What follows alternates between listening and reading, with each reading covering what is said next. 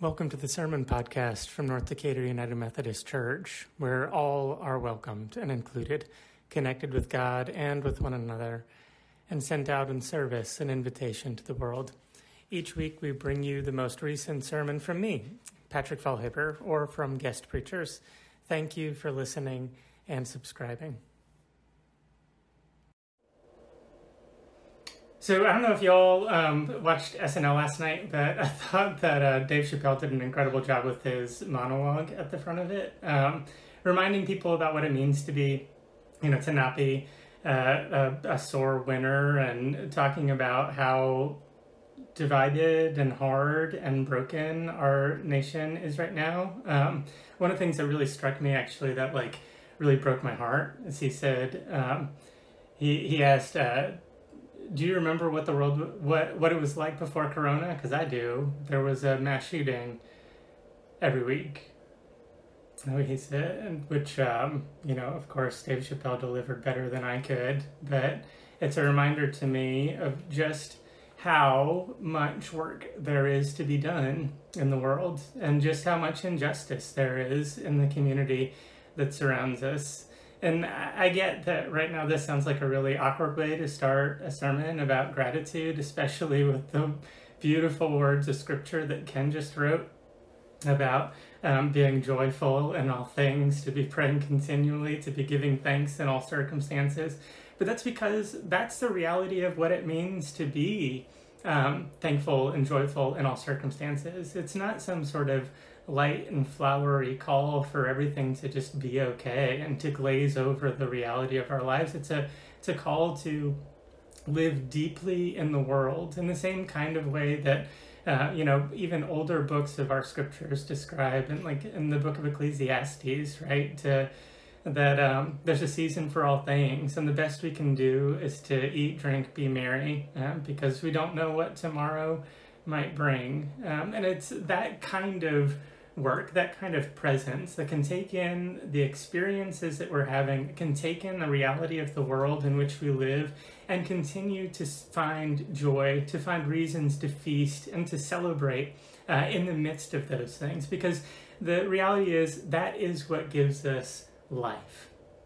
Uh, over the last couple, uh, over the last week, I've been reading um, the book, the, the Book of Joy. Um, which isn't written by them, but is really the reflections of the Dalai Lama and Desmond Tutu. After a week of interviews, the author puts together um, really just uh, their thoughts on what it means to be um, joyful in the midst of all circumstances. And if you don't know their histories, the Dalai Lama and Desmond Tutu, they both have a lot uh, that they could use and they would be justified in holding resentment for and anger and frustration and they could really easily be cynical about the world right? Uh, the dalai lama is currently uh, unable to go home because of his advocacy and because the, the of the, the threats of violence against against him in his life. He is a refugee who's also a spiritual leader for a country that he will never be able to step foot in again uh, Desmond Tutu, uh, you know, experienced apartheid South Africa and was imprisoned and um, experienced horrible and heinous things. And uh, yet now they are both able to speak of an abundance of joy. And so this book is really trying to understand how they can do that. Because many of us, you know, we get a flat tire and our whole week is ruined, right? how do these people who have experienced some genuine, hard pain find joy in their life. And they have a lot of things that they talk about in that book, but there's a whole chapter devoted to the idea of gratitude. And in that uh, chapter on gratitude, uh, there's a there's another conversation had with a guy named Anthony Ray Hinton, who was imprisoned on death row in solitary confinement for most of his 30 years behind bars. Uh, he was wrongfully accused, he was put on death row, and he stayed in a 5 by 7 cell for 30 years. And when he came out, when they finally had a, a jury that was able to um, you know, drop all charges, acknowledge his innocence, and everything else. You know, news reporters swarmed around him, uh, you know, asking how he was going to live his life and asking about his anger, asking about his uh, uh, his his potential pursuit of um, uh, uh, retaliating against the people who had put him in jail. And one of the first things that he told them, at least according to this book, is um, he said, The world didn't give you your joy, so the world can't take your joy from you. He said, If I'm angry and unforgiving, they will have taken the rest of my life. You know, he'd already lost 30 years in prison, and his reflection was if I stayed angry and unforgiving, they will have taken the rest of my life. And then in another conversation, you know, he'd been um, driving a cab um, that when he started finding a job that was his work. And another interviewer talked to him, and uh, in the interview, he said that, um, you know, I only have three dollars and fifty cents to my name in my pocket right now, and uh, and I, it's it's the happiest I've ever been. And the reporter apparently was confused and didn't really know what to do, and he responded and said, "I don't walk around saying, man, I ain't got a dollar in my pocket. I don't." He said, "I don't care about having a dollar in my pocket. What I care about is that I have been blessed to see the sun rise." Do you know how many people who had money that did not get up this morning? So, which is better, to have a billion dollars and not wake up, or to be broke and wake up? And he said, I'll take being broke and wake up every day. Again, I, I love this. This uh, may be uh, a mantra for many of us. The world didn't give you your joy. Do not let it take your joy from you in many ways, that's the same kind of call that Paul was giving to the Thessalonians. Um, this first letter to the Thessalonians, many scholars think, is the first uh, letter, the earliest um, part of the New Testament that we have, probably written just like 20 years after Jesus' death and resurrection, to one of the first communities that Paul goes to speak to with this core group of, um, of, of friends in that, in that first century you can read about that story in the 17th chapter of Acts if you're interested in knowing how Paul got to know the people of Thessalonica. But after, so he, he had come to Thessalonica, he had befriended all these people, he had seen a massive community of people convert to this new way, following after Jesus and learning to live in this new faith that God is bringing a new kingdom.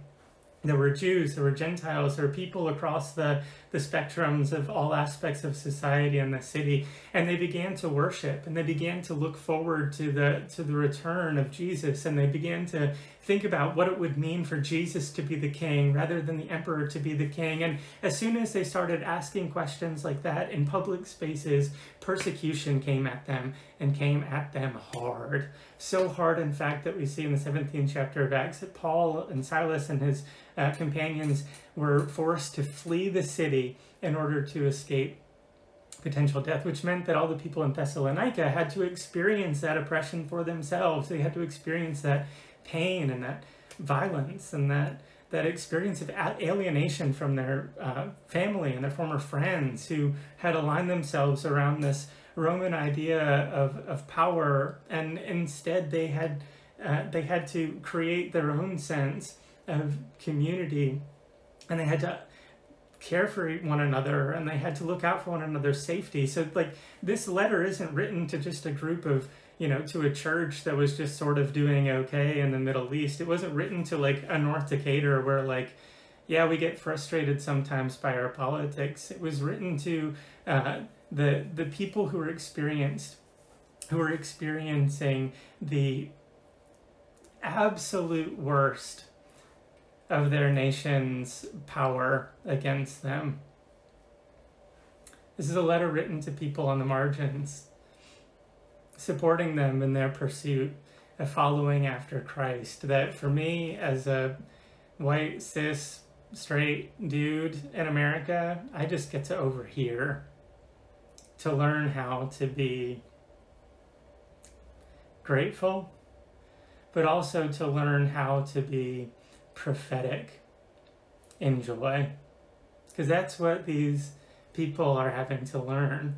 What Paul finds out from Timothy, who sends a report to him, is that the people in Thessalonica, for all of the fear and all of the worry and all of the chaos and all of the anguish that their community was going through, their faith was thriving. More and more people were being converted to this to this way of life, even as they were experiencing persecution, because they were living dramatically different than the world around them. They weren't conforming to this ideal of, of power over one another. They were submitting themselves to one another in absolute love. And that became the transformative power for this whole community. And they were loving one another and caring for one another and showing one another grace. And so Paul just offer these offers these words of encouragement. It's a, a celebration of their faithfulness and then a challenge just to grow even deeper, to grow and not just in their relationships with one another, but to grow in the embodiment of Christ's love, to develop lives that are consistent with Jesus's teachings. And so the, the whole fifth chapter, the last part of uh, this book, of for this uh, letter to the Thessalonians, his first letter to the Thessalonians, is essentially a description of what the values of the community of faith should be. Respect one another, respect those who are working with you. Right? Don't start something if there isn't anything. Also, warn those who are being disorderly. This is where I think um, it's it's important for us to be able to have hard conversations with our family and with our friends who are along the political spectrum, when we start talking about other people as though they aren't people, or we start talking about other people as though they're the enemy, we start to diminish the presence of Christ in them and in us. And so, learning to uh, warn one another when we're starting to uh, dehumanize the other person is an important thing. And if that comes with some tension and some angst, that's okay because the first ideal is respect for those working with you. And then to warn those who are becoming disorderly in this process. The overarching pursuit is of love, justice, mercy, compassion. And when people are starting to operate outside of that, the presence of Christ starts to diminish. He continues, he says, Comfort the discouraged, help the weak, be patient with everyone. Do not repay wrong for wrong. Pursue goodness. Like, if this isn't exactly what I think all of us need to hear on the tail of an incredibly vitriolic political season, I think we need to hear it now. If you're being disorderly, take a step back. Remember what this is about. It isn't about helping those in power. It isn't about helping yourself. It's about helping the weak. It's about comforting those who've become discouraged. It's about drawing people in so that they don't feel alienated, so that they don't become the um, uh, uh, the the the caricature of politics that we've created for one another. We have to we have to care for one another so that we don't alienate one another, so that we don't end up being so far on one another's poles that we're calling for the same kind of military uh, response from opposite poles. It's crazy. It's crazy. Our primary thing respect those working with you, warn those who are becoming disorderly, comfort the discouraged, help the weak, be patient, don't pay wrong for wrong, pursue goodness. And then those final two verses to find joy in all things pray continually, and give thanks in every situation. Those are the projects of Christendom. That is the work of, for all of us who are on the way of Christ, for all of us who are pursuing the presence of Christ in the world, for all of us who claim to be a part of God's kingdom. Those are our core fundamental values helping the weak, patience, uh, comforting those who are discouraged, not repaying wrong for wrong, pursuing goodness in all things, right? That sounds an awful lot like our general rules do no harm, do good, stay in love with God, or attend to the ordinances of God. In all things, we're meant to be a united community of faith. The only reason someone should uh, ever leave the community of faith is when they are no longer interested in pursuing Christ. They're no longer interested in pursuing compassion, no longer interested in pursuing hope, no longer interested in pursuing love. And what we can do is tell them you are being disorderly to comfort them in their discouragement. But overall, our work is to help those who are weak, to find patience, to do no harm, to do good, and to stay in love with God. And all of that is wrapped up in the idea of finding gratitude. You know, um, there's been several people I've talked to over the last couple of weeks who are able to name gratitude as the reason they now have faith. It's incredible. You know, we did a study on gratitude as a um, as a church a couple, uh, I guess, about a month and a half ago. We spent a couple weeks talking specifically about gratitude, and this was actually a memory verse that was given to us. This um, passage from First Thessalonians, and um, uh, in that conversation, and then also in conversations after the fact, I heard multiple people say when I was asking them about what their experience of gratitude was, they said, when I started walking out of my door, able to name the things that I'm grateful for, even when I didn't trust God, even when I didn't really believe in God, when I finally was able to start naming the things I was grateful for, my faith started coming back to me. And maybe that's just it. Maybe we've become so entrenched in our political ideals that we've forgotten how to name the things that we're grateful for. And that might be the first step that each of us needs to take in order to find our faith and to find our footing again so that we can live earnestly, hopefully, lovingly in the world. The first thing we might need to do is list 10 things that we're grateful for as we're getting out of bed. And I wonder, can you name them? What are 10 things that you are grateful for? I'm so interested in this. In fact, I would love it if you would add this to the chat next to this video. Maybe not all 10, but if you would name two things that you are grateful for in the chat on Facebook, two things that you are grateful for in the chat on YouTube, or if you're watching this later, two things that you are grateful for. Send it to me in email, send it to me in a direct message. I want to know what you're grateful for. Because Lord knows, I know what everybody's angry about. We all know what everybody's angry about. But I wonder if we could name what we're grateful for.